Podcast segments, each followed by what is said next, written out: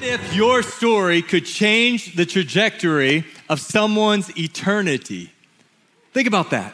Imagine someone in your life that by you being obedient, because you love them so much, could change their eternity by simply sharing your story and the good news of Jesus. That's what Paul did, right? We've been reading through the book of Acts and we see story after story of someone who was changed by the power of God and they shared it from the smallest to the greatest. And as a result, lives were changed. I'm excited that you're here as we've continued our series through the book of Acts. Will you please turn with me to Acts chapter 26? Last week, Paul, he was in chains and he shared his testimony. He shared what God did. It was a, a, very simple model for us what his life was like before Christ, how he had an encounter with Jesus, and how his life was changed afterwards. And he would sh- share it with all kinds of people. And now he's sharing it with the king, King Agrippa. And this was in the, the lineage of before King Agrippa, there was Herod. And we got to remember the history of this. Like these kings, man, they, they would stop whatever possible any kind of threat to the kingdom, especially a spiritual threat.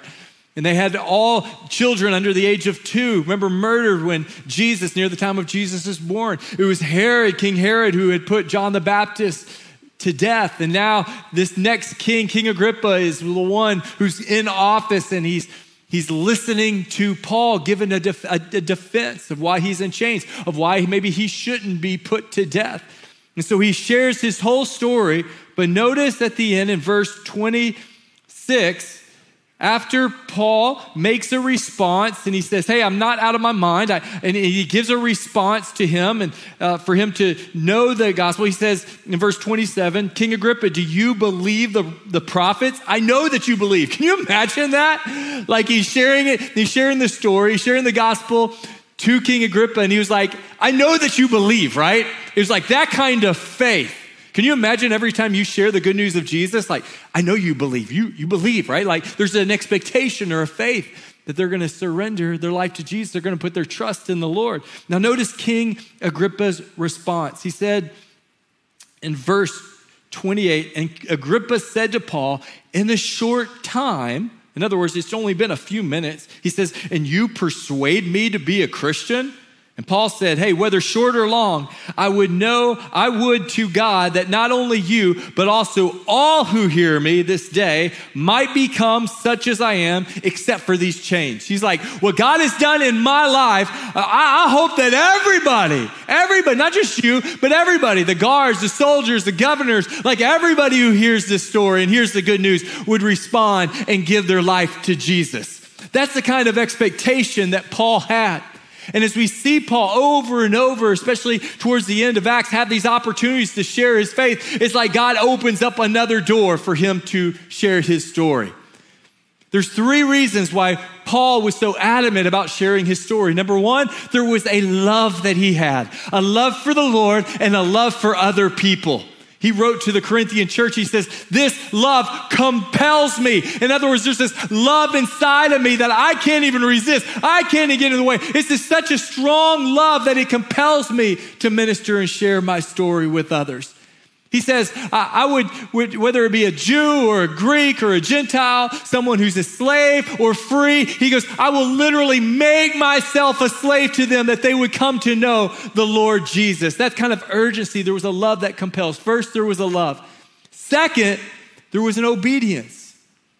He would have known that Jesus said in Acts chapter 1, verse 8, but you will receive power. After that, you will be my witnesses in Jerusalem, Judea, Samaria, and to the uttermost parts of the earth. This is why Paul would go to far off places in the known world to make disciples, to proclaim the good news of Jesus, to start churches, to take mission trips, is because he wanted to be obedient to the Great Commission. And that obedience flowed from his love for the Lord and for other people. So, first, there was a love that God had, that he had for God and for others. Second, there was an obedience. Third, there was a power. There was a power. In Romans chapter 1, verse 16, we know that it says, For it is, I'm not ashamed of the gospel of God, or the gospel of Christ, for it is the power of God to salvation for everyone who believes. Paul confesses, he reveals kind of the secret behind him sharing the gospel in his story. It was like, it's not my personality. It's not that I'm type A. It's not that I've been asked to do this, but there is a legitimate supernatural grace power on my life that helps me proclaim the good news. And that same power and anointing that was on Jesus, that was on his followers, that was on Paul, is the same power and anointing that he wants to put upon you to share and proclaim the good news of Jesus and share your story with others. If you would just be obedient, if you would just have a little bit of courage, a little bit of faith, and say, God, I, I, my story may not be spectacular, but it's ordinary. It may be ordinary, but hey, with the ordinary plus the supernatural power of God, I'm going to tell you, it's not ordinary. That it's your story and it's your uniqueness, and someone needs to hear your story. When Paul shared his story, there was someone who needed to hear it King Agrippa. I'd like to think what happened later that night with King Agrippa when he got alone with his wife and the Holy Spirit started to remind him of things that were shared earlier with Paul. I wish we, scripture revealed that. But there was an audience and there's people who need to hear your story. You never know what God's gonna do as a result of you sharing your story. How many of you enjoyed hearing the story of Hector last Sunday? Hector, who was someone who lived selfishly and ended up being in jail in a federal prison because here in San Antonio they were selling drugs out of his barber shop. And he got caught and he paid the consequences. But people in our church family were witnessing to Hector and praying for him. And he surrendered his life to Jesus in prison and he got out and he came to our church and he got baptized a few months ago. And, and you know what happened as a result of him sharing his story online? There were people who were watching. Did you know that his probation officer and attorney watched his story online and were so moved by his story, sent his story to the federal judge, and as a response, the federal judge wants to now meet with Hector. Isn't that incredible? You never know. You never know. Last Sunday, some of Hector's friends and family members coming up to me saying, Hey, I'm inspired by what God has done in Hector's life. He can do that in my life. And, and uh, when's the next time we're going to have water baptism? Because me and my son, my son and I, we're going to get baptized in water, man. This is incredible. It doesn't just start, stop with us. God will do the same thing when you share your story with others, when you trust Him and so this is what we're going to do today. I, I, over the last week, I've been challenged, giving you that practical challenge to share your story, not just with friends, but someone who doesn't know the Lord. And, and in the middle of a pandemic where there's a lot of bad news, it's time that we hear some good news, right? People are longing to hear good news. And what greater news than what Jesus has done in and through your life? People are listening, people are watching. I want to say thank you to all of you who accepted that challenge, put yourself in a vulnerable place, and shared your story online. I, have been hearing stories, and it's been incredible. Thank you. Some of you haven't done that yet. You're feeling a little guilty right now. It was a two week challenge. You're okay. You got one more week. You got one more week. All right. Do it this afternoon. Use the, the hashtag GFC good news and share your story. Well, our team has watched some of the, your stories and we said, hey, this is so important. Like this, a fuse has been lit. Like we're, this is spreading. And we said, hey, let's just ask a few people if they would be willing to share their stories in service right now. So you're about to hear people's stories, ordinary people in our church family, volunteers. These are people who are not on staff. They're volunteers, your brothers and sisters. They're going to testify to the, some of them are a little bit nervous, but are you guys ready to hear some of their stories? I know that you are. So I want to invite first Stacy, will you come join me uh, on stage? You were like one of the first stories I heard, Stacy. And man, hearing your testimony, and I know you've gone through regeneration and you're in a small group. Who's your small group leader? Right here, front row. Awesome. And and, and God's done a, a, powerful work in your life. And man, God's changed your life, and you kind of found your man here at Gateway. I Isn't did, that Chris? That's great. You got married recently. So let's put our hands together one more time as we hear our first story today. Thank you so much.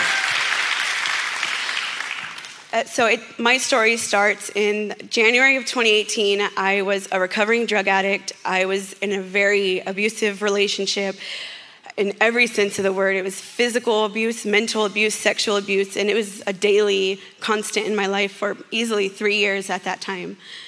I, as a result of the abuse, discovered in March that same year, 2018, that I was pregnant and I was terrified. I felt like I was stuck with this person who does not love me and who abuses me every day for the rest of my life. I didn't know what I would do. I didn't know if he would abuse my child. Would he, would he stop abusing me? But unfortunately, he didn't. The abuse lasted through my entire pregnancy. Uh, up until the day I decided that I had enough, and that day came two weeks after the birth of my daughter. My family received some really hard news. We, we received news that my grandmother's days with us were numbered. Uh, so I rushed to Austin to be by my family and my grandmother's side. And when I returned home that night, I discovered he had kidnapped our two week old daughter and was gone. I had no idea where to find her, I had no idea where to turn. I felt alone. I had pushed my entire family away at his hands and with the drug use and the shame. And although I didn't deserve it, my sister Jamie came to my rescue at three in the morning, no questions asked. I called her and she was there faster than I could even hang up the phone. Uh, with her help, I was able to convince him to bring my daughter home. Almost 24 hours later, I finally was able to hold her again. And that's when I, I made my escape. I packed what I had my two children, my newborn, a box of diapers, and a trash bag of clothes, and that's it. That's all I had. Uh, Jamie took me in and she showed me so much love that I didn't deserve. And part of that love was she invited me here to Gateway. And I did not want to come. I honestly tried to talk myself out of it so many times, but I'm so glad that I came because on this stage stood Matt Robertson talking about second chances and I know he was preaching to me. That was the message for me. I needed that. He told, he told me that God died for not just the sins of those who didn't commit crimes or commit things in life that were too far gone. I thought I was too far gone, but that God loved me and He would forgive me. And He didn't care about what I did, He didn't care about my past. None of that mattered to Him. All that mattered was that I loved Him enough to surrender, lay it all at His feet, and I did that that very night. I, I remember praying dead sinner in the, at the altar call and I surrendered my life to Jesus, and ever since that day, I, the joy, the joy I have is so overwhelming. I started small group and I started studying, and with Jamie's help, she would help me understand what I was learning, understand what I was reading, and I just started. I was so excited. I started sharing the gospel with everybody I knew, people I didn't know. I mean, I remember one time being in a grocery store, and I just a mom was had a baby that was crying, and I thought, you know what? Let me preach to her. so I started gaining more and more interest in more involvement. What else can I do? How else can I serve the God that took me from probable death? I, I shouldn't, it's by His grace that I'm even here. I would not have made it out alive. And in July, July 28th, 2019, I was baptized.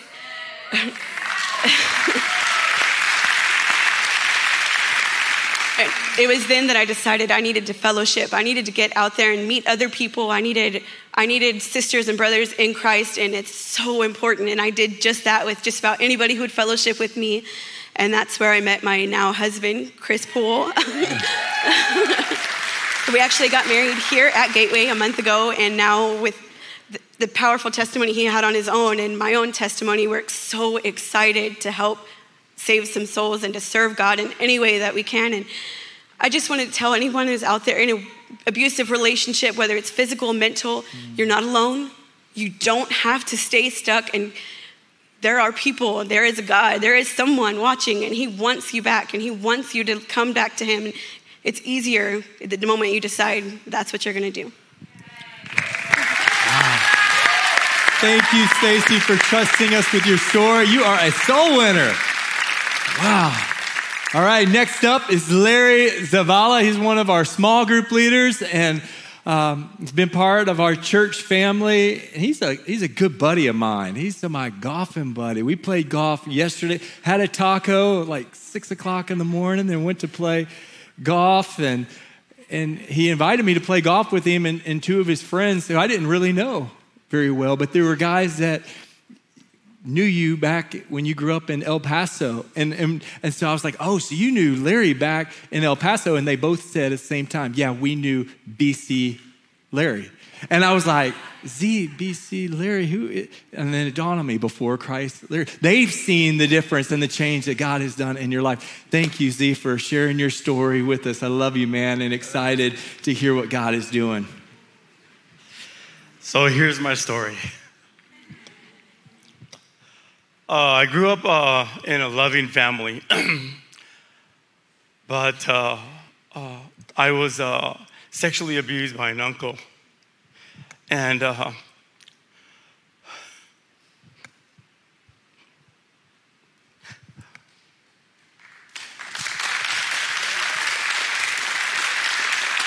but um, and also um, my my mother died uh, when I was just before getting ready to turn eight, and uh, so I I grew up um, very angry. I uh, I fought a lot.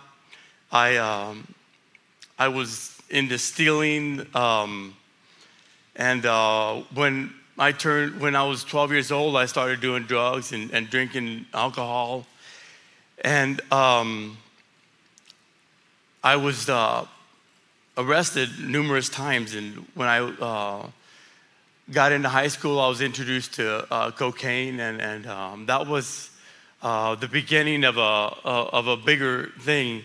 Um, when I turned 29, uh, I was convicted of robbery, and I was. Uh,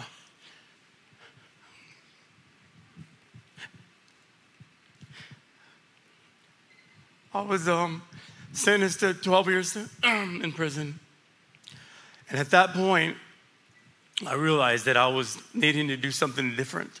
So I started reading the Bible and uh, going to, to uh, Bible studies in prison, and uh, a volunteer asked me, When did you uh, receive Christ into your life? And, and I didn't know what he was talking about. And uh,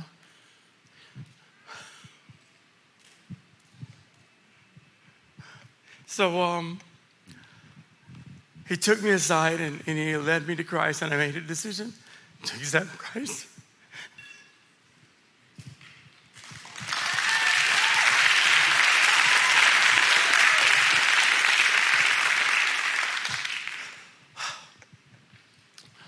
what a, a, sense of peace that came over me. And, um, and I was in a maximum security prison, but I still wanted to go home. And in uh, 95, um, I went home back to El Paso and I started going to a spirit filled church. and God introduced me to a beautiful, godly calendar girl. I knew I was walking in God's favor because uh, in 97 she agreed to be my life mate. Uh, God has since um, taken away addiction to drugs, alcohol, pornography, um, taking away greed and, and, anger from my life. Um, and I, I still make mistakes, and, but like that song talked about, my, my sins are erased by, by the blood of Jesus. Um, but the best part of my story is this Jesus is willing to do that for you. And all you have to do is make that decision today. Today is your day. Amen. Amen. Wow. This is a man who is marked by joy. He is changed by the power of God. You're next gonna, you're gonna hear from the story of Victor.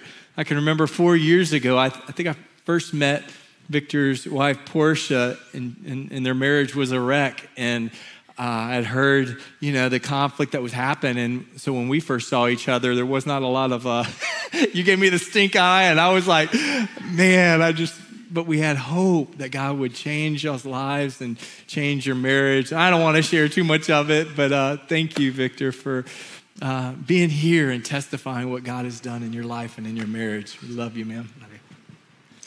So I was 21 years old, um, just graduate, graduated basic training in the Army, and I just got married. Um, I was super excited to be married, but I was young and dumb, and my first duty station sent me off to Korea for a year by myself. Uh, during that year, since my wife wasn't there, I sought out friendships with females, and those females would be females I confided in other than my wife, Portia, and uh, those became emotional affairs. Um, unfortunately, that wasn't a single isolated incident. This followed me throughout my military career, but those emotional affairs soon turned physical. And these uh, patterns would become habits, and I was now a slave to my sexual sin. Um, and it was already starting to ruin my entire life my, my marriage, my friendships, relationships, my career. And I got out of the military and came back to work here in San Antonio. One morning, um, I received a phone call from Portia, and she was just like, Hey, Vic, are you having an affair? And I was so full of myself and cocky and arrogant. I was like, Yeah, like, how could you not know. And that same day, she went to file for divorce, and I packed my stuff and moved out of the house, uh, leaving my wife and kids. Uh, in the state of Texas, there's a 60 day window from the time you filed your petition for divorce to the time it is processed. And in those 60 days, God really, really started moving in my life. Um, we'd come to Gateway, and that was about the only thing we did together while the divorce was happening. Um, but this one morning, Portia was driving back from Austin, and we weren't able to go to church. And I was just sitting in my sister's guest bedroom, um, feeling empty and sad, and just reflecting on the mess that I've caused. And I made a phone call to Portia, and I was just like, hey, just want to let you know I'm going to kill myself. I'm done. And I called to say my goodbyes. She immediately rushed as fast as she could from somewhere between Austin and my sister's house to come pick me up. And in that time, she was calling everybody she knew here at Gateway, but it was a Sunday morning and nobody answered their phone. Um, unsure of what to do, she just brought me here. And I happened to see Pastor Randy, Pastor John's father, and he was somewhere in this general area. This is before the expansion. But um, in the same building, I ran into Pastor Randy, and we'd done marriage counseling with him before, but I'd lied to, I'd disrespected. I was just a complete jerk to this man. And he still was just like, Victor, like, I'm here for you. All you have to do is try one last thing because what you've been doing does not work. Everything on your own strength, doing it by yourself, doesn't work. Just try giving it to Christ. Just surrender your life to Him, apologize with a genuine heart, which is something I never did. I was lying to everybody.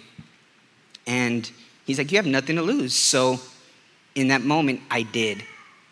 And in the blink of an eye, the anger, the depression, the guilt, the frustration, the just everything negative that I was feeling was immediately gone.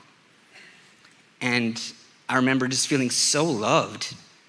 And I looked over at Portia and I professed to her how much I truly loved her.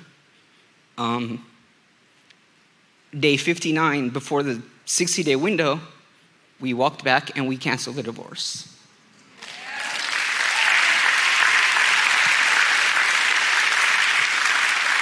Um, since then, um, we started attending small groups. Eventually, we're nominated to go through H300, become small group leaders, and now we lead a uh, marriage small group for people that are struggling or just just want to grow closer to Christ because we found our relationship was stronger when we were individually stronger with Christ. So we're trying to share that with others. And no matter how messed up your life is, like you can be forgiven, not just by Christ, but by your family. Thank you.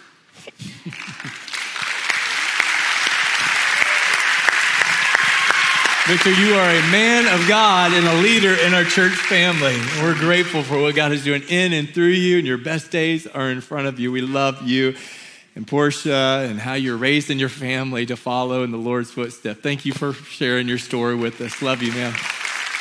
Wow. The Word of God says to be ready in season and out to share the hope that is in you. Now, these individuals are sharing their stories in season. They had an opportunity to practice and get ready, but man, they're doing really good on time. Uh, can we pause your story for a second? Like, I think I want to ask someone one of you guys here in our church family to share your story. You'll be out of season because you haven't you haven't been asked ahead of time. And so remember your story, what is like before Christ, how you had an encounter with Jesus, and how your life. Some of you are getting really nervous right now. But I'm to ask someone who I'm confident that they can share their story. I think I saw Fabian walk in. Fabian, will you join me up on stage? And uh, you, we didn't know I was to ask you. But I remember about four years ago, Fabian, we were in a softball tournament, and it was like a Saturday afternoon. It was like 100 degrees, and we were sitting down by the fence, and you trusted me with your story. And, and guys, we got to be ready in season out. You never know. The worst thing that could happen, I think, it, is that, man, someone asked you, why are you a follower of Jesus and you're not ready or you're not prepared? We need to be ready in season and out. So, out of season, you ready? I know I'm putting you on the spot. How many of you believe and are ready to hear Fabian's story? Just take a few minutes and share your story with us. I love you and thank you for doing. thank you for doing this. You didn't volunteer for it, but uh, I know God's going to use you. Thank you. How's it going? man. So, uh, man, where do I start? Normally, this takes a really long time when I share it with college students. Um, but yeah, uh, I would say basically growing up, I was in a home that was pretty broken. To the outside world, it was a home that looked like they had everything together. Their children are doing well in school, they got jobs, and they're making ends meet. You know, they have their cars in their house, and they're not defaulting on their loans or anything like that. And so, um, most of our family saw us as like good um, people, and it was a Catholic family, right? So, as long as we went to church on Easter and on Christmas, um, you know, we were okay with God. Um, but the problem was that I never knew God. I specifically remember my mom asking me on my latter years in high school if I believed that there was a God. And I told her, I don't know. I've never heard him, I've never seen him, I've never sensed him in my life at all. And she kind of like looked at me and she was like, You really like, I'm not talking about like, actually experiencing God. I'm talking about just like knowing God. I'm like, well, I think that they're one and the same. If I can't experience Him, then why should I believe in Him, right? And so, yeah, my high school years just consisted of putting my trust and my efforts into my own self and like building my life up to what I thought it should be, right? So I worked really hard.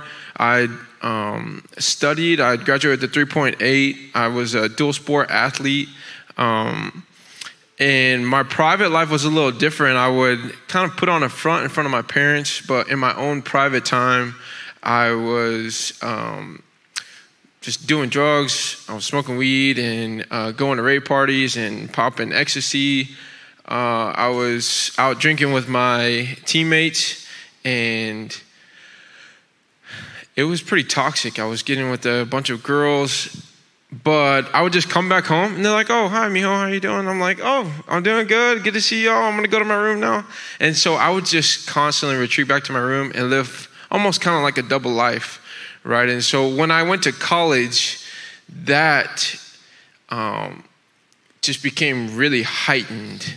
Uh, and I didn't have to go home anymore. I just went back to my dorm, and that's what my other friends did. They did all the other things that I did, right? So by the age of I would say 20. I was buying alcohol on my own, throwing parties on my own, um, and it quickly turned to cocaine, uh, more ecstasy, more weed, um, getting blacked out, wasted, right? So just a party animal and then slipping around.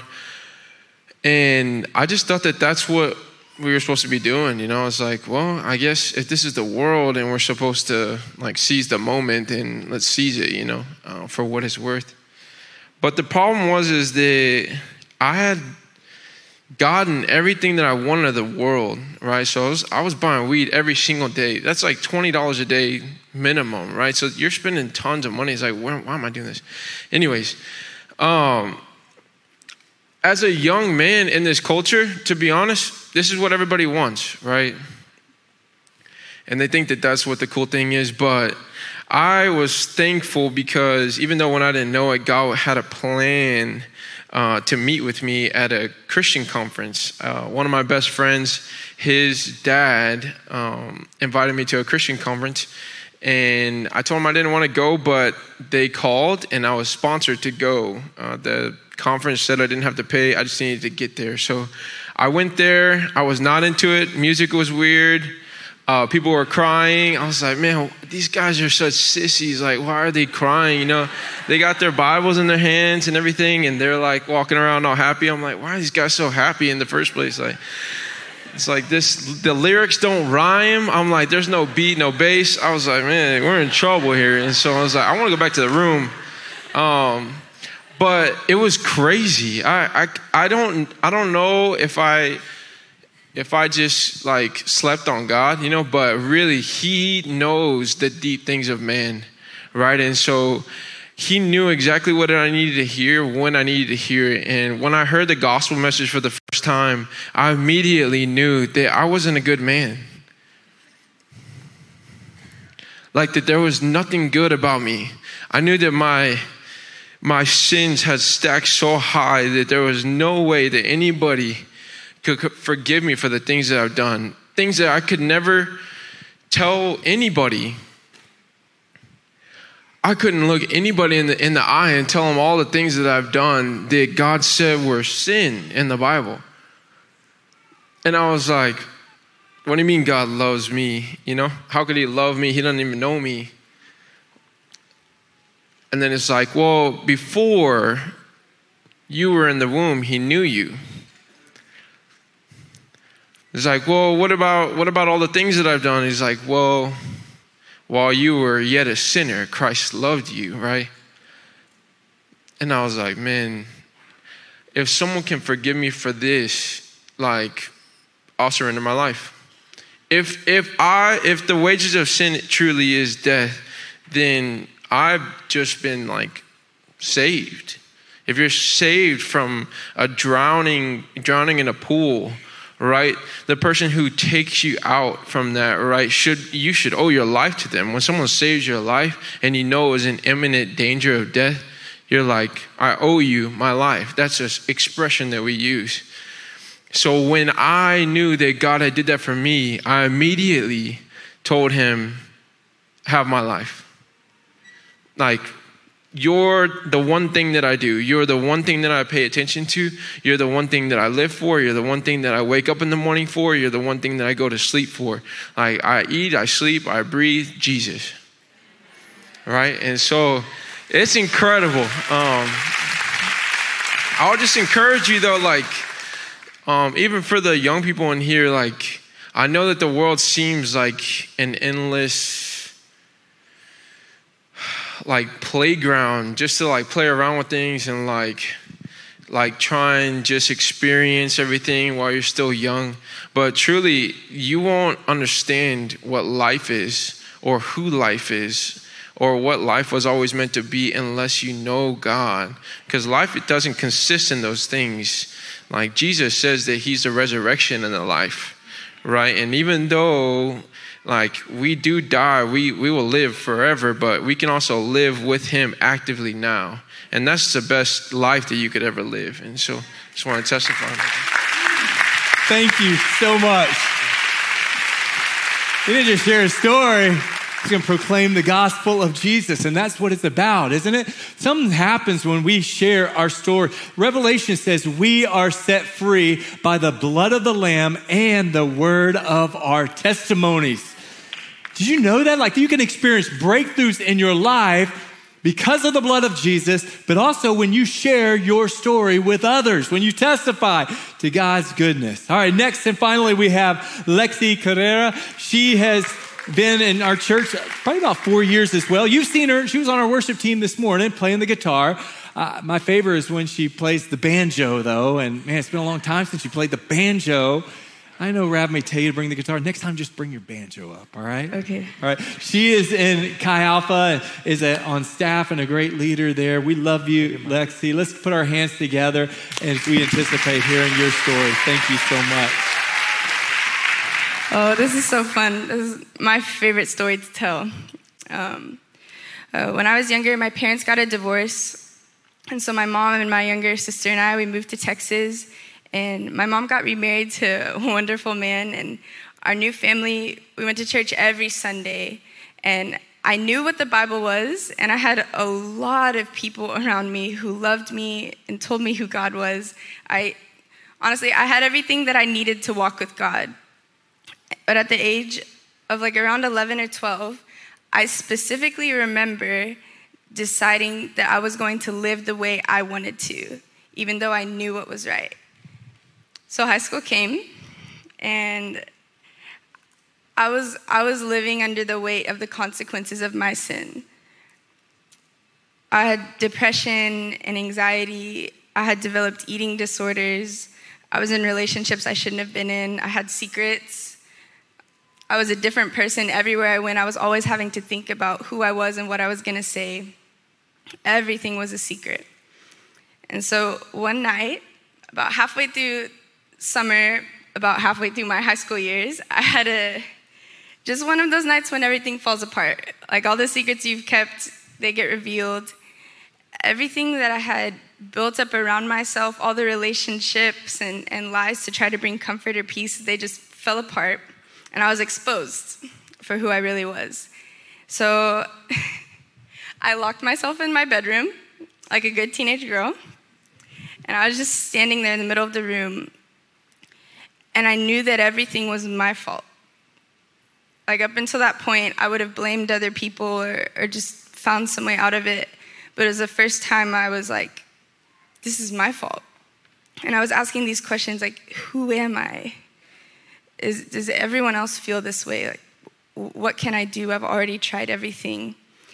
And someone had given me a Bible, and it was one of those like hard pew Bibles. And I opened it, and I it was the first time I, I read the Bible just to see like, what is in here. What does God have to say? And and as I was reading, uh, the presence of God came into the room and I was so scared. I, it was the first time I'd ever felt joy and love and comfort, and it was like light all around me. But I also knew how bad I was. It's like everything was exposed for what it was, and it was scary.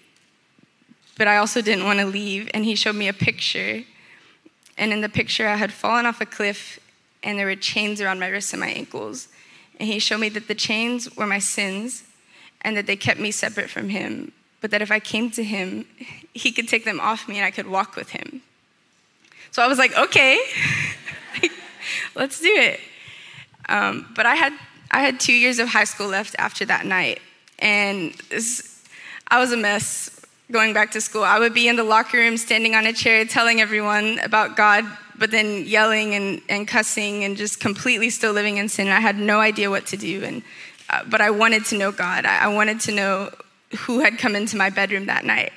And so I graduated high school and I came to UTSA and I met this girl named Pamela, and she's sitting over there.